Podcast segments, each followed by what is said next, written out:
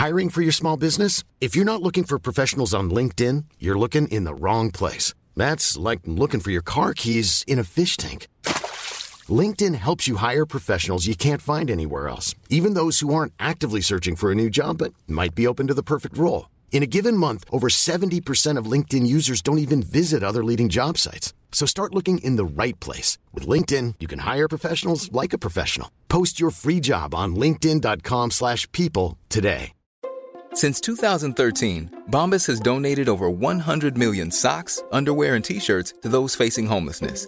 If we counted those on air, this ad would last over 1,157 days. But if we counted the time it takes to make a donation possible, it would take just a few clicks. Because every time you make a purchase, Bombas donates an item to someone who needs it. Go to bombas.com slash ACAST and use code ACAST for 20% off your first purchase. That's bombas.com slash ACAST, code ACAST. This is Paige, the co-host of Giggly Squad, and I want to tell you about a company that I've been loving, Olive and June. Olive and June gives you everything that you need for a salon quality manicure in one box. And if you break it down, it really comes out to $2 a manicure, which is absolutely insane. It's also so easy to get salon worthy nails at home with Olive and June. The difference between how your nails used to look when you did them yourself and now with the Manny system is a complete game changer. The best thing about Olive and June too is it's a quick dry. Dries in about one minute, lasts for five days, and full coverage in up to one to two coats. Visit oliveandjune.com slash perfectmanny20 for 20% off your first system. That's oliveandjune.com slash perfectmanny20 for 20% off your first system. Amerikanska valet, Brexit, Corona. Stora världshändelser har präglat 2020, men hur har ekonomin påverkats? Dagens avsnitt gör en traditionsenlig tillbakablick och spanar framåt om vad som komma skall. Du lyssnar på årets sista avsnitt av Smarta Cash, podden som peppar dig till en bättre ekonomi och en rikare framtid med mig, Isabella Amadi.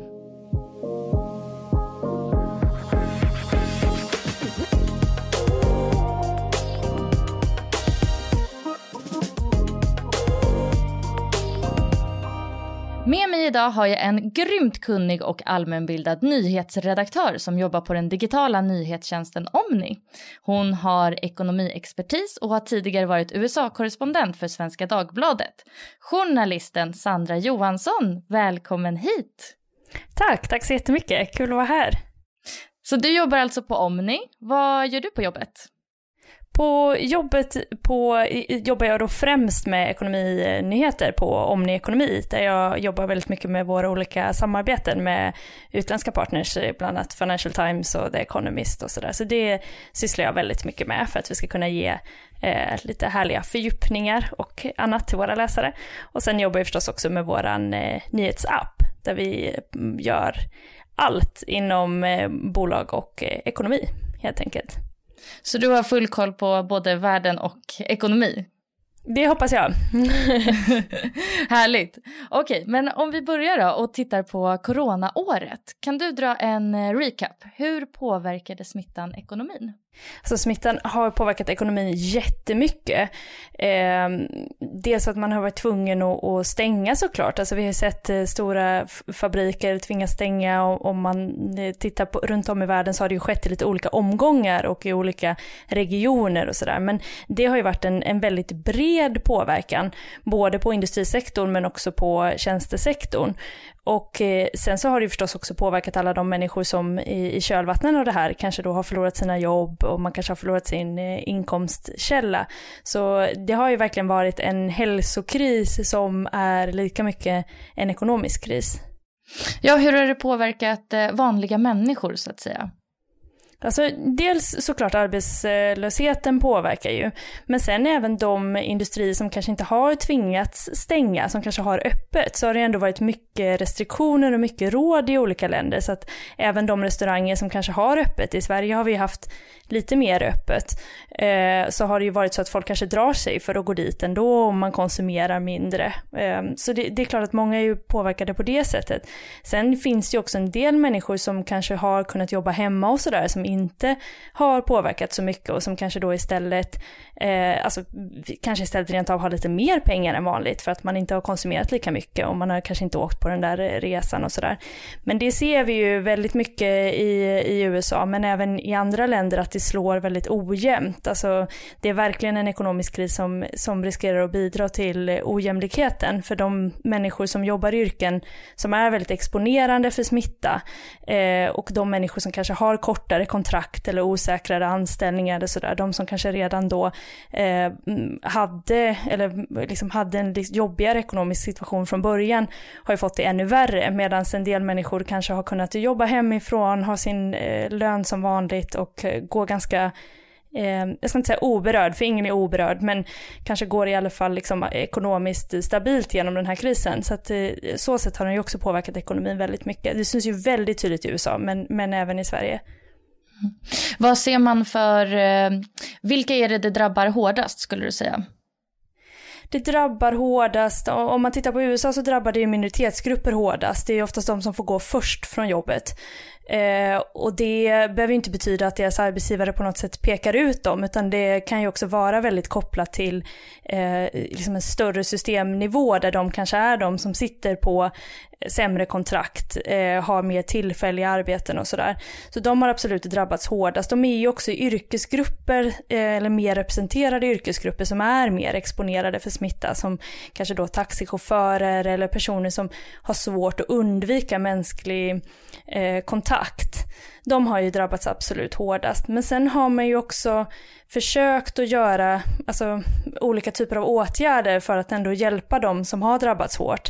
I USA har man ju exempelvis eh, förstärkt arbetslöshetskassan ganska kraftigt eh, för att, för att hålla hushållen eh, flytande ändå. Här i Sverige har vi haft korttidspermitteringar och så. Men de som är i utsatta grupper har ju förstås drabbats väldigt hårt och de som sitter i mer osäkra anställningsförhållanden. Mm. Och i mars så var det ju väldigt dramatiskt på börsen. Det blev ju ett kraftigt börsras. Kan du berätta lite vad det var som hände då? Att då var det som att det här som tidigare hade sett som någonting fortfarande ganska avlägset, fortfarande var liksom eh, eh, någonting som man kanske trodde skulle stanna i en viss del av världen. Det var som att det liksom gick upp för alla att det här kommer bli en global pandemi och ingen är, är skonad. Och det ledde ju till, eh, precis som du säger, ett enormt ras eh, på börsen. Det var väldigt, väldigt dramatiskt eh, eh, där ett tag, även om vi nu faktiskt ser att det har återhämtat sig väldigt, väldigt starkt. Men, men det var liksom den här insikten om att det här är ett stort, stort osäkerhetsmoment och eh, ingen del av världen, eller i alla fall stora delar av världen kommer inte vara förskonade. Hur reagerade småsparare under det här börsfallet? Det var faktiskt ganska många småsparare som ändå, både i, i samband med fallet men kanske framförallt månaderna efter fallet också, köpte upp i bland annat techsektorn. Och eh, även ganska många som köpte exempelvis flygbolag och resebolag och sådär. Så att många såg nog det här kanske som en chans att köpa in sig i aktier som då förstås blev lite billigare och som kanske har varit dyra innan. Men också försökte man ju säkert rida på den här trenden lite grann som man tänkte då techsektorn exempelvis när fler jobbar hemma och så att de kan gynnas av det. Och eh, när man såg de här investeringarna i, i resesektorn och så, så tror jag att det var ett tecken på att man kanske inte heller då, alltså det här är ju en, en väldigt liksom, pågående händelseutveckling. Jag tror att man kanske inte heller då riktigt såg framför sig att det skulle hålla i så länge. Utan man tänkte nog att ja, men det här, den här sektorn kommer komma igen. Och eh, ja, det kanske är för tidigt att säga att den inte kommer göra det också. Det, det får vi ju se framöver. Ja, men som du nämnde där så återhämtade sig ju börsen i alla fall relativt snabbt. Eh, varför blev det så? Jag tror att det är en kombination av flera olika saker. Om man tittar på Wall Street då i USA så är ju techsektorn en väldigt stor del av eh, börsen. Och lyfter den sektorn så drar den ju med sig börsen upp. Så det är klart att de har varit drivande i det. Men sen är ju också en, ett jättestort skäl till att det har blivit så här är ju också de stora, stora stöd åtgärder som har vidtagits både finanspolitiskt men också penningpolitiskt. Alltså Feds väldigt snabba och kraftfulla reaktioner har ju verkligen bidragit till eh, till eh, att börsen har kunnat återhämta sig så. Det är ju kanske det som analytiker pekar allra främst på, att man har varit, både att man har gjort åtgärderna, men också att man har varit så himla tydlig att vi kommer fortsätta göra åtgärder, vi kommer se till, man har verkligen ingjutit liksom förtroende i marknaden och sagt att vi kommer fortsätta med det här så länge som det behövs och liksom försökt hindra den här marknadspaniken. Så det har ju förstås också bidragit. Men sen tror jag att en annan faktor är också lite det som vi pratade om innan, eller det är också i alla fall något sånt som eh, lyfts när man tittar på det här. Eh, det är ju det här med att de människorna som kanske faktiskt då inte har förlorat så mycket inkomst, de vill ju också hitta någonstans att placera sina pengar. Och ränteläget är ju fortfarande jättelågt och den här pandemin har väl gjort att vi kan förvänta oss att det kommer vara lågt eh, framöver också, men det var ju lågt redan innan vi gick in i pandemin. Så att vill man ha bra eh, avkastning så säger ju analytiker att det är många investerare som inte hittar någon, något bättre ställe att få det på än på börsen. Så det har ju förstås också bidragit. Och sen nu då såklart eh, vaccinoptimismen eh, nu att man ser att det här eh, är på gång eh, med olika vaccin runt om i världen. Det tror man ju ska, ska hjälpa ekonomin. Ja, på vilket sätt eh, gör det det? För nu har ju hela hösten nästan handlat om eh, att få fram ett eh, vaccin och det har varit race mellan de olika bolagen nästan om att hinna först och man har slutit avtal hit och dit. Hur har det här avspeglat sig på börsutvecklingen och samhället? Min högst personliga åsikt är väl att jag tycker att det är en lite överdriven optimism. Alltså att vaccinera, om du tittar på ett land som USA, alltså går du till en läkare i USA så får du liksom en faktura från doktorn, du får en faktura från sjukhuset, kanske får en tredje faktura från den som eh, skötte ambulansfärden dit. Alltså det här är ett väldigt liksom byråkratiskt system, även om det inte är något fel på vården så är det väldigt byråkratiskt. Och alla länder har ju sina olika utmaningar och, och, USA är ju så enormt och Sverige är förstås mycket mindre men vi har också våra regioner och sådär. Så att, att tro att, att man liksom ska kunna vaccinera över 300 miljoner människor där du dessutom har ett visst vaccinmotstånd och liksom tror att det här ska kunna ske i en ganska kort tidsperiod. Det, det, tror, jag är ganska, det tror jag är ganska naivt. Eh, men det är klart att det ger hopp för att om vi lyckas vaccinera åtminstone riskgrupper så klart att man vill se det här som att eller det är klart att man hoppas då förstås att mer saker ska kunna hålla öppet för då har du i alla fall skyddat kanske de allra mest sårbara. Så det är klart att det ger helt andra chanser för ekonomin att kanske fortsätta vara öppen och fortsätta ha vissa service och tjänster och handel igång. Eh, så, så, det är klart att det är en hoppfull utveckling, men jag tror att man kanske också ska eh, liksom vara lite beredd på att den tidsram som man ibland hör, men vi hör ju också mycket liksom talking heads i USA som pratar om att ja men i vår och sådär.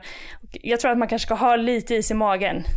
Ja, ju, ja, en parentes bara. Trump sa ju eh, där i början av coronaspridningen att eh, i april ska allting vara över eller något sånt och så blev det ju inte riktigt kanske. Ja, exakt. Och, och jag menar även nu beskriver han ju det här som någonting som vi ser i backspegeln och vi har gått runt hörnet och att det skulle vara över och sen, ja men det var ju nu bara senast förra veckan som det var liksom rekord i antal eh, dödsfall per eh, vecka. Så att det har ju verkligen inte blivit så. Det handlar nog kanske mer om att man vill skapa ett politiskt narrativ om att det här är, är över än om faktiska siffror. För det verkar tyvärr se ut att vara långt ifrån över. Men nu när vi har facit i hand på i alla fall det här året då, vilka har varit eh, de eh, stora förlorarna under det här året skulle du säga? De stora förlorarna är ju förstås tjänstesektorn, alltså eh, även liksom restaurangsektorn, kultursektorn är ju också jättestora förlorare när man inte kan ha de här stora evenemangen och sådär. Så det har ju varit väldigt tydligt att de, de branscher som kräver eh, att människor samlas har ju av naturliga skäl drabbats eh, väldigt hårt. Medan då kanske andra branscher som ja, exempelvis techsektorn och, och även de som producerar ganska mycket av det som vi behöver för att jobba hemma. Alltså man ser ju också exempelvis att det, det verkar finnas en viss liksom renoveringsiver och, och, olika typer av eh, liksom, eh, fix, vad ska man säga, alltså handlare som säljer exempelvis bygg hemma-grejer men även den typen av tjänster och så fortsätter ju ticka på. Så de har kanske då istället varit lite vinnare och klarat sig lite bättre. Mm. Och hur tror du att coronaspridningen eh, kommer att påverka oss och våra pengar nästa år då? Jag tror att det kommer fortsätta dominera hela året. För att nu vet vi kanske inte om det alltså om det sker nästa år eller om det sker 2022, men någonstans så kommer vi nå en punkt där vi börjar få reda på vilka företag som faktiskt har en egen livskraft fortfarande och vilka som kanske mest överlever på grund av alla de stödåtgärder som har kommit och som, som fortsätter komma och kanske bärs av det. Så jag tror också att, eh, jag hoppas förstås att, eh, att vaccinet kommer och att fler människor kan vaccineras och sådär. Men jag tror att frågan om corona kommer verkligen fortsätta dominera även nästa år. Och just det här liksom skiftet när man går bort från den akuta fasen är ju väldigt intressant för att det kanske också påverkar hur liksom stödbenägen och hur mycket liksom politiska åtgärder vi får se kring det här och så. För, för någonstans måste man ju börja dra in dem också. Och då, då måste ju så att säga många företag liksom stå helt på egna ben igen. Och det, det tror jag att man ska hålla ögonen på nästa år. Men hur blir det för de som har haft det väldigt tufft i år? Om man tänker typ eh, resesektorn och restauranger och så. Kommer det bli någon revival för dem under 2021? Det tycker jag är jättesvårt att svara på. Det finns ju en del analytiker som pratar om att det finns liksom en uppdämd konsumtion kring då saker som man kanske inte har kunnat handla så mycket under pandemin som man då kanske istället handlar nästa år. Men samtidigt så, så flaggar ju många för att de, du kanske inte tar igen ett visst antal restaurangbesök exempelvis. Alltså du kanske inte börjar gå ut och äta tre gånger i veckan helt plötsligt. Bara för att den möjligheten finns igen. Så att en litet sånt uppsving kanske det, kanske det kan komma men jag, jag vågar faktiskt inte, jag vågar inte uttala mig om det. Och vilka branscher tror du blir vinnarna? Det är nog framförallt eh, eh techsektorn och de som eh, kan eh, eh liksom eh, lev, alltså de som gynnas av att vi jobbar hemma eh, Eh, är nog absolut eh, vinnarna i det här. Ja, men det här året har ju varit väldigt händelserikt, inte bara med corona, det har också varit amerikanskt eh, presidentval och det har ju varit superspännande att följa och det har ju också påverkat oss i Sverige. Hur har det gjort det? Alltså den amerikanska ekonomin är ju eh, så, så himla stor så att valet i USA får ju väldigt stor påverkan på eh, alltså hur USAs ekonomi ser ut och hur USAs ekonomi styr påverkar ju också världsekonomin vilket eh, i, i förlängningen påverkar oss också såklart eftersom vi är ett ganska exportberoende land. Så det har ju förstås eh, påverkan på framförallt kanske handelsrelationer mellan EU och USA. Vi har ju sett under Trumps period att det har varit mycket krig kring eh, tullar och sådär. Det har framförallt eh, funnits eh, många vänder kring bilindustrin och hur det ska påverkas och sådär. Så det här är ju förstås en jättestor ekonomisk eh, händelse även, även för oss. Mm. Delstaten Georgia har ju hamnat lite i hetluften nu på senaste i alla fall när de ska ha omval till eh, senaten. Är, kan du berätta lite om det? Vad är det som står på spel där? Alltså det som är så himla spännande är att när det här valet då, som kanske också är ett av liksom USAs mest eh, röriga i modern tid, var slut så var det ju ändå inte riktigt slut eftersom de här två valen då gick vidare till ett omval. Georgia har lite speciella valregler som gör att om du inte kommer över 50% så måste valet, alltså då när alla kandidater är med så eh, om du inte kommer över 50% så kommer de två främsta kandidaterna att gå vidare till ett omval och det är det som har skett nu. Och varför det här spelar så himla stor roll är för att idag har ju Republikanerna makten i senaten och de här sista två platserna, om Demokraterna skulle vinna dem så skulle de få 50 platser av senatens 100. Och eftersom vicepresidenten är demokrat, det är Kamala Harris som blir vicepresident i januari, så kan hon lägga sin röst, eller sin utslagsröst i senaten, så det skulle ju skapa en majoritet för Demokraterna i senaten. Och det skulle ju göra att Joe Biden kan driva igenom jättemycket mer utav de eh, politiska reformer som han vill. För normalt så är det ju så att även om du har representanthuset så kan ganska mycket stoppas i senaten. Så har Biden både då huset och senaten på sin sida så ger det honom helt andra möjligheter att driva igenom sin ekonomiska politik. Så därför är de här valen, ja men de kommer verkligen följas slaviskt i USA och det pumpas ju in pengar i, i valkampanjen i Georgia just nu. Sen så ligger väl båda republikanerna ganska bra till ska man ju säga, men, men det är verkligen två väldigt spännande race. Okej, men hur ser de olika scenarierna ut då? Om eh, det blir republikanskt versus om det blir eh, demokratiskt. Vad blir skillnaden för marknaden? Ja, alltså det som är kanske allra tydligast är att du behöver ju ha kongressen med dig för lagstiftning. Så man kan ju exempelvis, om man tittar på Bidens då skatteförslag, där han exempelvis vill höja skatter för företag och för de allra rikaste. Eh, det är ju något sånt som kan verkligen kräva att han har, eller kommer kräva att han har kongressen med sig. Och med en republikansk senat så tror jag att, att det är ganska osannolikt att vi får se sådana skattehöjningar. Och, och man har ju också sett om man lyssnar på börsanalytiker och så, så är ju de, de är ju på, på det det sättet är de ganska nöjda med den här valutgången. För att många har ju velat se kanske Biden för stabilitetens skull.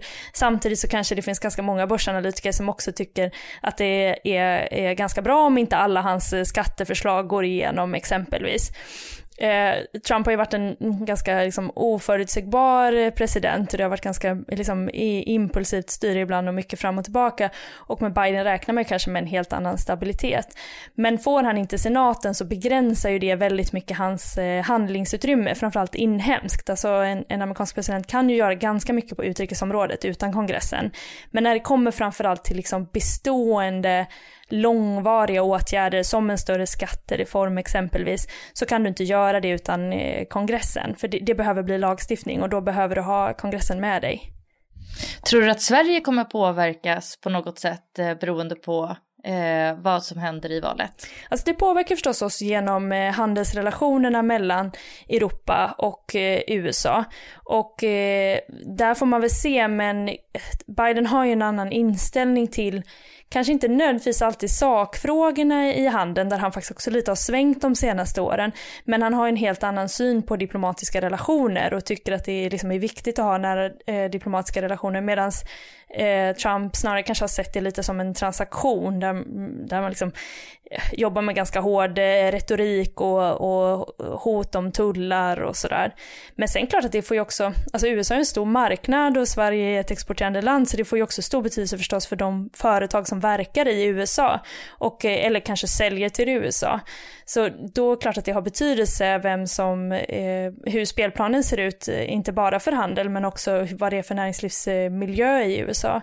Om man sparar i en globalfond som är ganska mycket viktad mot USA eller kanske en renodlad USA-fond, hur kan eh, valutgången påverka oss då? Det kommer ju framför allt eh, eh, gynna de eh, bolag som är inom förnyelsebar energi eller som är ehm, eh, inom hållbarhet på något sätt. För det är kanske den absolut liksom tydligaste skillnaden mellan Biden och Trump. Trump har ju i princip lagt ner USAs klimatpolitik och nu ska Biden försöka återuppliva den. Så jag tror också att, att med Biden vid, vid makten så har nog också kanske riskerna för den som har mycket investeringar i fossila bränslen exempelvis, eller har kanske en global fond som investerar väldigt tungt i oljebolag och sådär. De riskerna kan man nog räkna med att de har eh, ökat ganska mycket under eh, under, ja, nu när vi ser en övergång till en ny administration. Och eh, ekonomin i USA, vad skulle du säga är knäckfrågorna där just nu? Är det just de här stödpaketen då eller vad är, vad är det hetaste på agendan när man snackar eh, politik och ekonomi? Eh, corona, corona, corona. Men, men det handlar ju förstås väldigt mycket om stödpaket. Alltså, det, det finns ju väldigt många i USA just nu som eh, knappt har mat för dagen och det är klart att det påverkar ekonomin jättemycket. Så att eh, fokus har ju förstås varit på eh, ett stimulanspaket men fokus kommer ju också ligga jättemycket på hela vaccineringsprocessen och hur, vilka man ska vaccinera och lyckas vaccinera så många som möjligt. Det kommer ju vara verkligen nästa års liksom, knäckfråga.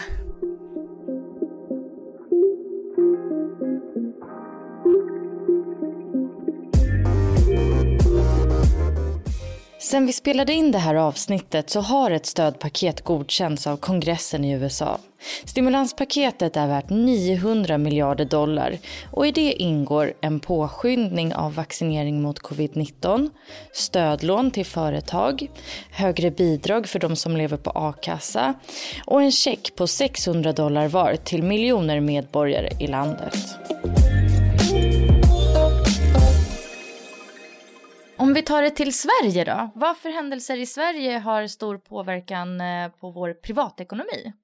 Eh, det är ju framförallt politiska beslut, alltså det är ändå politiken som sätter ramarna ganska mycket och förstås penningpolitiken också, men, men finanspolitiken sätter ju ganska mycket ramarna för vår eh, privata ekonomi och men om man ser bara nu det senaste exempelvis, jag menar om du är student då kanske du påverkas av fribeloppet till CSN, om du äger en bostad så kanske du påverkas av amorteringskrav eller amorteringslättnader, eh, jobbar du så påverkas du av inkomstskatter, så att lite oavsett vem du är så påverkas du alltid av, eller din ekonomi kommer alltid påverkas av politiken. Så att, eh, att följa det och ha koll på det tror jag är viktigt både för ens eh, privatekonomi men också förstås för att det kanske sätter dig i lite bättre förhandlingsläge ibland om du exempelvis förhandlar med en bank eller sådär, att ha lite koll på det. Så framförallt den, den eh, ekonomiska politiken är ju, är ju väldigt viktig att följa. Vad för någonting är på gång i, eh, i politiken som är värt att eh, följa upp på? Alltså i Sverige så är det ju mycket fokus nu på vilka åtgärder som kommer finnas kvar och inte. Eh, exempelvis, det finns ju flera av de åtgärder som har funnits, exempelvis amorteringslättnaden som löper ut nästa år. Eh, om, man inte, om man inte bestämmer sig för att man ska göra på något annat sätt. Så att hålla koll på när sådana saker eh, försvinner. Det, korttidspermitteringar är ju också en sån eh, grej som kan löpa ut här inom kort. Och ehm, ja, flera av de här coronastöden behöver man ju då se om de kommer finnas kvar eller om de inte kommer finnas kvar. Det är väl den, den största frågan eh, framöver. Och sen klart att det är jättemycket fokus på vaccineringen även i, även i Sverige. Eh, en lyckad vaccinering, på vilket sätt, eller misslyckad vaccinering, på vilket sätt ger det ringar på vattnet på samhället? Alltså om det är så att man lyckas vaccinera riskgrupper så att man lyckas eh, skydda riskgrupper så skulle ju nog folk vara mer eh, trygga i att gå på restaurang igen. Och att kanske, det skulle kanske vara lättare att ha större kulturevenemang och, och det skulle ju liksom leda till att man kan öppna upp eh, ekonomin mycket mer. Och, och, det är klart att det vore bra för, för eh, ekonomin. Och att det också förstås eh, är bra på det sättet att det skulle kanske belasta vår sjukvård mindre. Eh, där finns ju också så många som har det väldigt tufft nu så att det är klart att det är bra för samhället på, på många nivåer men framförallt att liksom få igång eh, få igång de ekonomiska hjulen igen och där ställer man ju, man sätter ju väldigt hög tilltro till eh, coronavaccinet. Eh, du jobbar ju som nyhetsredaktör eh, på en eh, nyhetstjänst och det finns ju också massa näringslivstidningar och det finns ekonomisidor i de stora dagstidningarna och allt sånt. Men eh, Även fast det är så utbrett så kan en del tycka att ekonominyheter är ganska tråkigt eller svåra eller stela. Varför är det så tror du? Alltså dels tror jag att det finns en sån liksom, lite inneboende mänsklig aspekt att när vi tänker på ekonomi så tänker vi oftast antingen på någonting vi inte borde göra eller på någonting vi borde göra. Att sådär, oh jag borde ha sett över det där, oh jag borde ha tagit tag i det här, eller oh jag borde inte ha köpt den där och sådär. Så det finns ju någonting lite mänskligt i att kanske dra sig för, för liksom, ekonomiska frågor och ekonomiska nyheter. Men sen tror jag också, och det, det är min högst eh, personliga uppfattning, men jag tycker också ibland lite grann att när man kollar på medielandskapet för eh, ekonominyheter, det här gäller ju förstås inte alla, men, men i stort så är det ibland lite så att, eh, att det finns, jag tycker ibland kanske att vi missar lite den här liksom mellankonsumenten, för att det finns ett enormt intresse av ekonominyheter också. Alltså man ser ju bara på olika Facebookgrupper att folk kan liksom engagera sig i varandras privatekonomiska frågor i, i flera timmar i långa trådar och sådär. Så det är inte ett brist på, det finns verkligen ingen brist på intresse egentligen men sen tycker jag ibland kanske att man har varit lite dålig på och fånga upp det. Ibland upplever jag det lite som att du har liksom kanske då eh, artiklar som handlar om att exempelvis göra matlådor och spara pengar. Vilket de flesta kanske liksom redan vet att då är nivån liksom väldigt låg. Och sen helt plötsligt så slår du upp någon ganska affärsnissad tidning och då handlar det liksom om blankning och derivathandel. Att, eh, ibland tror jag att, att det skulle behövas mer, och det är klart det finns också, men jag tror att det finns ett större utrymme för att liksom ha mer på en nivå där den intresserade eh, känner sig hemma men som kanske ändå inte liksom jobbar med detta på, på dagtid. Hur jobbar branschen då med att eh, utveckla sig? Alltså jag tycker man ser exempelvis att det är mycket mer närvaro, alltså olika eh, bankers sparekonomer har ju blivit extremt mediala de senaste åren. Det finns väl en del negativa aspekter av det också i och för sig. Men man ser ju samtidigt liksom att det finns eh, ett försök på något sätt att ta hem de här ekonomiska nyheterna. Och där tror jag faktiskt kanske att corona kan bidra lite till det, till det för att corona har ju så stor påverkan på så många aspekter av vårt liv och inte minst ekonomin. Och det har också gjort lite grann att ekonomiska frågor har hamnat i, på nyhetssajterna som liksom en nyhet bland andra och inte i en särskild, liksom, eh, särskild bilaga, höll jag på att säga. Men, eh, så, så, printorienterat är det inte längre, men liksom i en särskild sektion eller som en särskild del av någonting, utan att det liksom faktiskt är lite front and center. Och det tror jag kan vara ganska bra för ekonomijournalistiken. Eh, att vi behandlar det också som ett, eh, som ett viktigt ämne som inte har liksom en ja, så, så, att man inte kanske alltid ser det som att man har ekonomiläsare och eh, vanliga läsare, utan jag tror att det finns ganska många ekonomiläsare bland, eh, bland de vanliga läsarna också, men som kanske då inte vill eh, läsa de allra nördigaste affärsnyheterna alltid. Men du som har eh, lite bra koll då, kan inte du ge oss lite inspiration för eh, läsa, lyssna, pepp? Vad skulle du säga är dina tre bästa läsa eller lyssna tips inom ekonomi? Just nu? Oj, får jag bara, får jag bara välja tre? en av dem måste ju förstås vara om det är ekonomi, såklart. Eh, också för att där finns allt. Så det är en väldigt eh, bra tjänst för, för överblick. Säger jag då förstås också lite biased. Men eh, den tycker jag ni ska spana in. Men sen så tycker jag eh, framförallt att man kan lyssna på, ja, det finns många bra, vad svårt. Men eh, exempelvis Planet Money tycker jag är väldigt bra, som är NPRs eh, eh, podd. Om man tänker någon svensk så tycker jag att Kapitalet är en väldigt rolig eh, podd. De ger också väldigt mycket olika perspektiv. Det är liksom eh, högt och lågt om ekonomi. Sen tycker jag man ska läsa allt som Michael Lewis skriver, om du vet vem det är. Han har skrivit boken The Big Short, som många kanske har sett filmen. Men han har också skrivit otroligt många fantastiska böcker, bland annat de här Boomerang och Flash Boys och eh, Money Culture och så. Det är en fantastisk författare som också är väldigt skicklig på att skildra de här stora komplexa ekonomiska skeendena på ett sätt som som gör att det känns som att man läser eh, en deckare, eller på att säga, men kanske inte riktigt, men det är liksom väldigt duktig på att eh, göra det lättbegripligt och spännande. Det är ju det man behöver, man behöver det där lite dramatiska och man vill gärna att det ska bli, få en liten eh, extra touch av glitter eller spänning eller thriller eller någonting annat, inte bara känslan av siffror eller den här grå artikeln med en grå man som pratar om någonting man ändå inte förstår. Så det där var ju superbra tips Sandra. Exakt, så de, de hoppas jag att ni ska gilla. Tusen tack Sandra för att du kom hit. Det var jättekul att få ha dig här ju. Tack så jättemycket. Tack för att jag fick komma. Om man vill följa dig på sociala medier, vart eh, kan man göra det då? Då kan man göra det på Twitter framförallt. Jag finns också på eh, LinkedIn, lite sämre på Instagram och sånt, så där rekommenderar jag inte för att jag är så otroligt dålig på att uppdatera. Men den här podden finns i alla fall på Instagram som Smarta Cash Podcast och jag själv finns som Isabella Amadi på Twitter där jag i och för sig är lite sämre än jag är på Insta. Tusen tack för att du har lyssnat på det här avsnittet och gott nytt år!